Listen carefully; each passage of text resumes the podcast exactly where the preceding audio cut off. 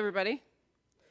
Um, I would say it's good to see you, but I can't actually see you, so um, at all. This is awkward, apparently, for no one but me. But um, you can see me, I cannot see you. I feel like I'm in, um, I have Jeff Johnson's camera in my face.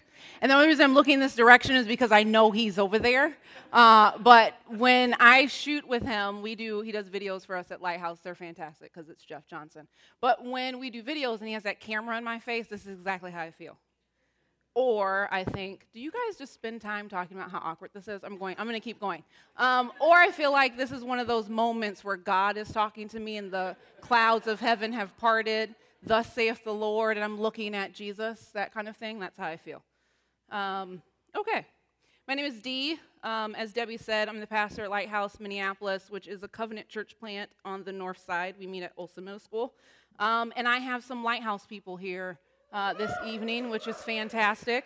Um, this is a thing. This is like a city urban thing. You always come with your crew. Okay? Just welcome to Minneapolis, the table. Welcome to Minneapolis. We, we roll with our crew. So the next time you guys go somewhere, make sure you bring your crew. Okay?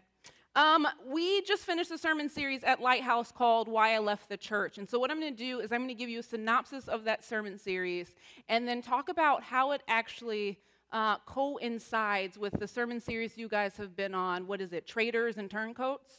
Um, and talk about the subversive nature of Jesus. Let me say this you will likely be offended before I am done. If you are not, I have not done my job.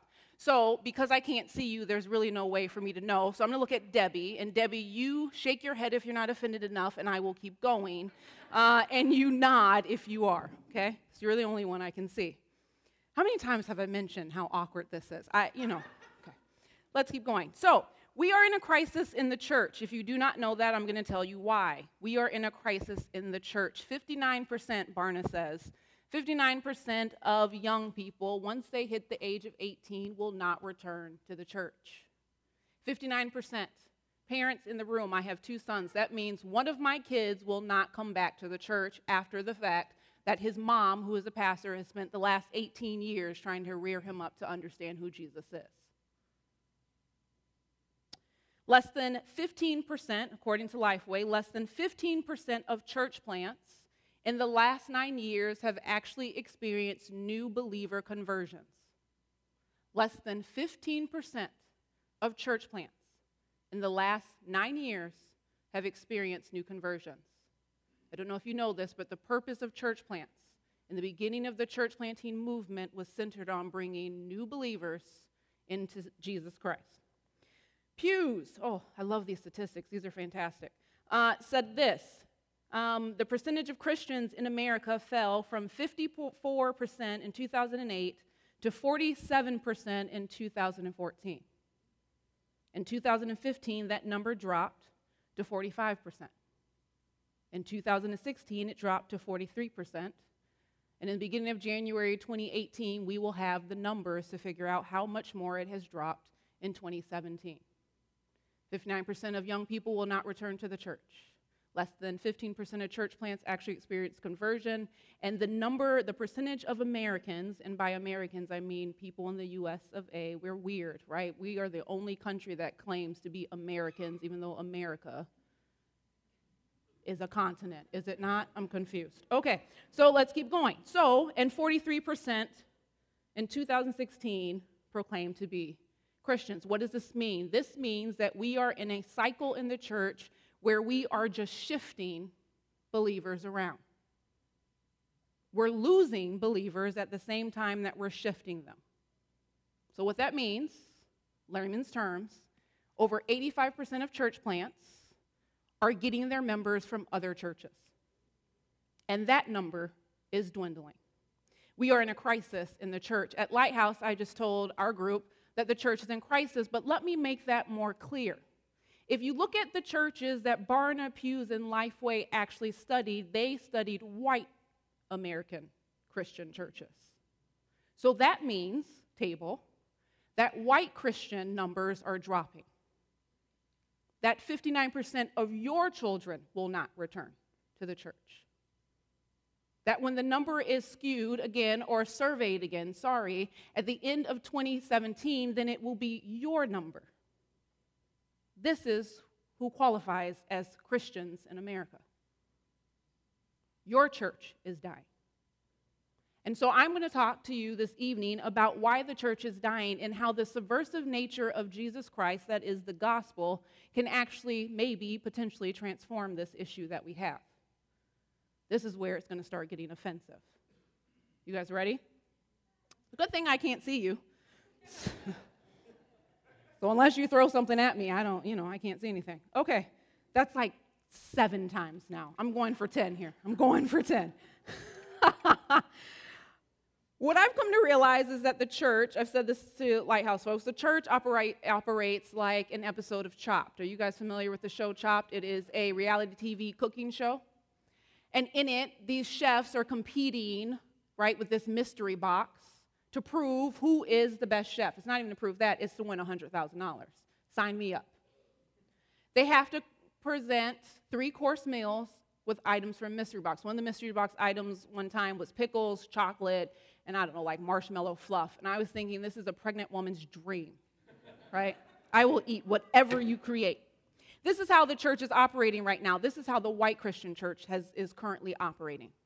As your numbers dwindle and drop, we have begun to compete with one another based upon the items in our mystery box. Who has the best worship? Who has the best kids program? Who's in the coolest location? These are what we are presenting to people, and it's not working. So we have titles like this. I love this. We're fighting for relevance, so our titles include We are post traditional. We are post evangelical. We are post patriarchal. We are the emerging church. Is that still a thing or has that failed already? We are liberal. We are the place where you belong. It's not working. Because if it was, the numbers in the last nine years would not be dropping, they would be increasing. So I'm here as a visitor as an, and also as an African American woman to tell you that it is your whiteness that is killing the church. I'm not talking about you as an individual. I'm not talking about the color of your skin. I am talking about a system of beliefs, values, and norms that's based upon the ideology of whiteness. That is killing the church. I'm going to prove it to you. Here we go. There was a famous missionary by the name of Donald McGavran who became famous for one thing. He lived in from 19 or I'm sorry, 1897 to 1990 and he became popular for what he coined the homogeneous principle. McGavran spent 50 years as a missionary in India, and through the work that he did as a missionary in India, he began to realize something. A, their missionary work wasn't working. So when he began to figure out why is this not working, he came up with this idea. If we stop trying to create or if we stop trying to create churches and ministries in India that actually tore down divisions with inside of the Indian culture and just had people clumped together based upon what they are alike in, their churches would get bigger. So instead of actually doing the Christian thing and having to do that whole thing that Paul said, neither are there slave nor free man, rich nor poor, master sort of thing, McGavran said, what if we just have everyone in the same socioeconomic status, everyone in the same town, everyone in the same part of town begin to build churches with one another. And it worked. That is the homogeneous principle. Is creating and establishing communities based upon their similarities, not based upon the gospel of diversity and what it was that Jesus actually proclaimed. The timing of this is not by coincidence. The same time that McGavran created this homogeneous principle was the same time of the suburbanization of the white community in our country.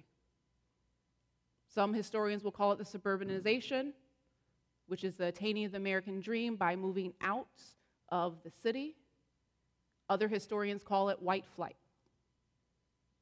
So McGavran's principal left India and came into the United States, where he became a professor at a well known seminary and spent his entire rest of his career as a professor teaching pastors about the homogeneous principle.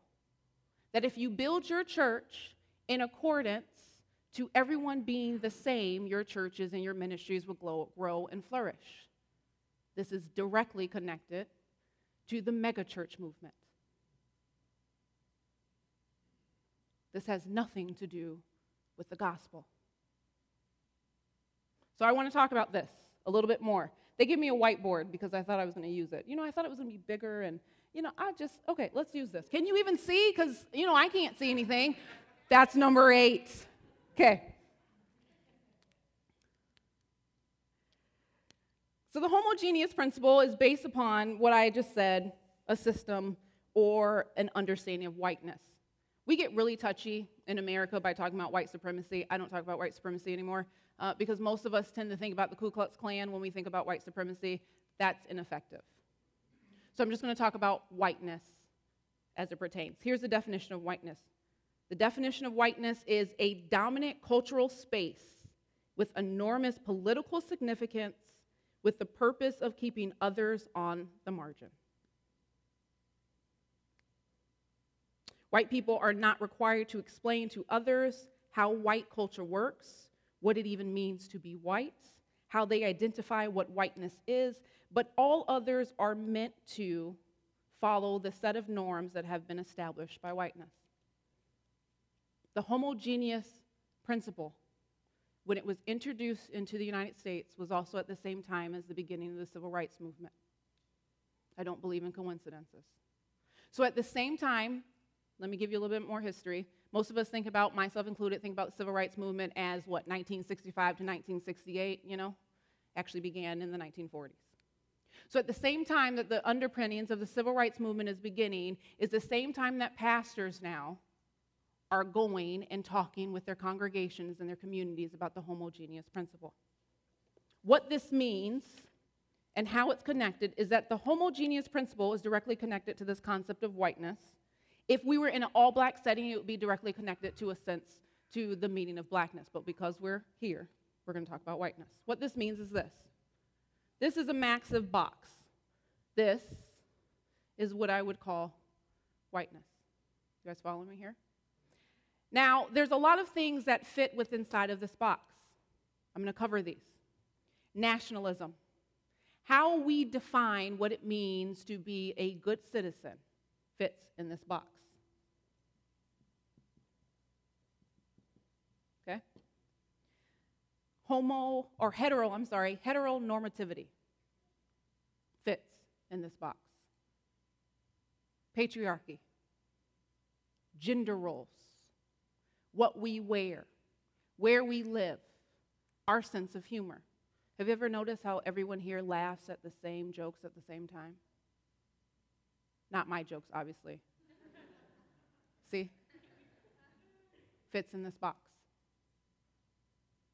Political affiliation, emotional intelligence. Emotional intelligence fits in this box, which is why we have different understandings culturally between different cultural groups about what it means to be emotionally intelligent. Our theology, that's a huge one. Our theology fits inside of this box. Now, apart from whiteness, these things can mean different things. But what whiteness does is it holds all of this together. So, according to the homogeneous principle, it means when we all gather together, when you all gather together, there's a set of norms that exist here that's based upon your similarity, not actually based upon your difference. This is why churches in America are so segregated. It's because it works. If I come into a church and the worship is a particular way and I'm accustomed to that, then I can continue to come here. It works. So our worship is the same. Do you, when the congregation sing, do you clap? That's already been decided by the homogeneous principle that is based upon whiteness. Are you guys following me here? Okay. Now, let me be very clear about why this is problematic. It's problematic, and it is actually killing the church because it is 100% antithetical to the gospel of Jesus Christ. McGavran, in his wisdom, actually said this in one of his writings. He said that while the church in India, mission, missionary work, could grow and expand, he said it's the very thing that causes its expansion that will eventually kill it. It is killing us. So, let's talk about why it's antithetical to the gospel message. I'm just going to give you a few examples. I don't really have time to go into all of them. Here's one the biblical definition of neighbors is what? Jews and Samaritans. Enmity between two groups through generations upon generations. That's the biblical definition of a neighbor. This is why Jesus used the example of the Good Samaritan story is to show who is my neighbor? It is someone who is not like you. Jesus spent his entire mission, his entire ministry in life going to those that were on the outskirts, not going to everyone that was like him. How many times do we see Jesus at the temple? And the time that we do see him there, what was he doing? Flipping over Jesus' command to the disciples was not, therefore, go and make more churches. It was, therefore, go and make disciples. What does he tell them before he ascends into heaven? The Holy Spirit will come, go into the upper room, and wait for the Holy Spirit. And when the power of the Holy Spirit descends upon you, to do what? To give you power to go into Jerusalem, Judea, and all of Samaria. That's a multicultural, multi ethnic movement. Jesus literally told them the Holy Spirit's going to give you power to do ministry with your biblical neighbors. The first thing Peter gets in trouble for after Jesus ascends into heaven is what? He refused to do ministry to the Gent- with the Gentiles. Should I keep going? Because I have more examples. The Apostle Paul was the most effective church planter in the history of the church. Why? Because he spent his time doing ministry with home groups, house churches, small communities who were nothing like one another. If you read Paul's messages in context, what you will begin to see is that what's at issue is the fact that so many of these people are so not like one another that he's writing to them to be faithful to the call of Jesus and allow the work of the Holy Spirit to help them melt away the differences that cause them to be fighting with one another. John the Revelator in the book of Revelations gives us an image of the church. It's powerful, it's what we will one day look like. And he says this, and then I saw it. Saw what? A multitude of crowd kneeling before Jesus Christ, and it was every nation, every tongue, every tribe. Homogeneous churches, monocultural, monoethnic, monoracial churches are that continue and to perpetuate the homogeneous principle is antithetical to the gospel message. That should be the end of my sermon. That's it. What does this mean for the table? Well, when I walk into the table, I walk into the poster child of a homogeneous principle church. I see a church that has incredible and incredible heart. I know some of you personally. You have an incredible heart. You are committed to the city. The bravery that it took to leave where you were to plant here, I'm not trying to belittle or downplay any of it. But as long as you remain a monocultural, monoracial, monoethnic church, you will continue to perpetuate the very thing that Jesus spent his entire life trying to break. He opened up his hands and his arms to welcome everyone. Right? We have those signs. All are welcome here. I hate those signs. I don't actually know a person of color that actually would validate them being there. Because it's a perpetual reminder for us that we aren't actually welcomed here. My challenge for you all would be this as you continue to be a church in the city, are you willing to actually do the work to address what is the elephant in the room? The homogeneous principle. You are in a new location. There's a lot of younger millennial people in this room. New wineskin, same old wine. What will it take for you guys to be new wineskin, new wine? New wine that permeates the land that you are on and saturates the city. Because the conversations we have, I have with my friends on the outside, the conversations that pastors of color have, is oh no, here we go again. So, I'm going to give you one example, two examples of what you can do. The first is this. This is a conversation that we've, we've started to have at Lighthouse. This is, this is, it sounds simple, but actually it really isn't. Um, we've been talking about what it means for us to change some of the things that we've taken for granted about when we walk into the church. From who's greeting outside, what are we saying, how are we interacting with people, to what is our worship experience. We are by no means, we have not, at Lighthouse, we have not figured it out at all. But we are intentional about having this conversation because unless we are intentional about actually being a multiracial, multi ethnic community, we will continue to fail to reach our neighbors. If they don't feel comfortable coming in our doors and being with our people, we have failed. I don't want to continue to recycle old believers in my church. I want to see people come to Jesus Christ for the first time. That is why I planted a church, because I believe it's still possible.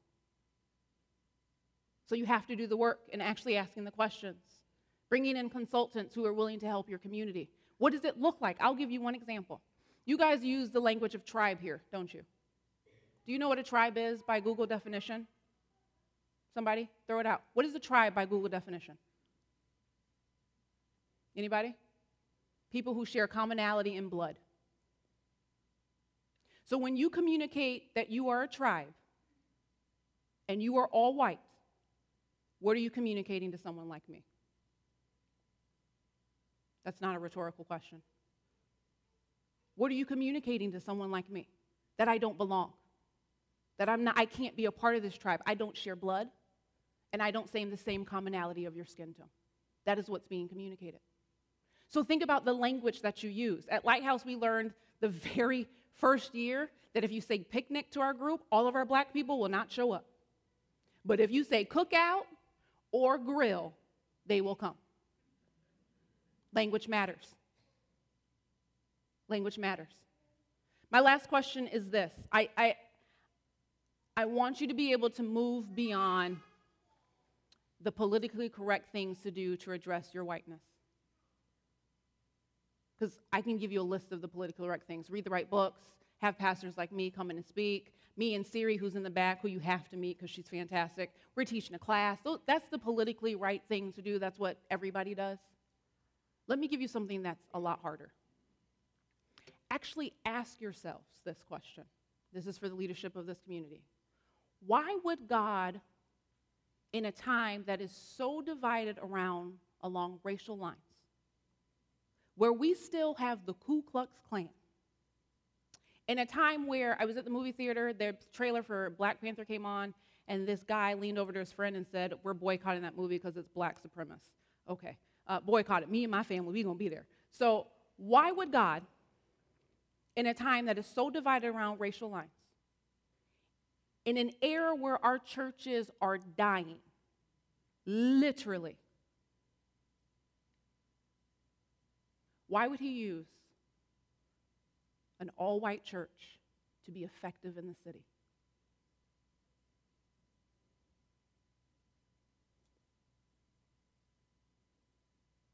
See how hard that is to actually ask that, ask that question and have to wrestle with that? In the face of numerous of other people who could plant a church, why would he choose the table?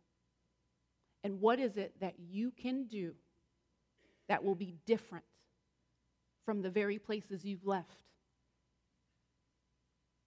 Why would he choose you? I don't know. But if you don't actually start wrestling with these questions and addressing this, you will forever appear to not be welcoming, not be accepting of someone that's like me.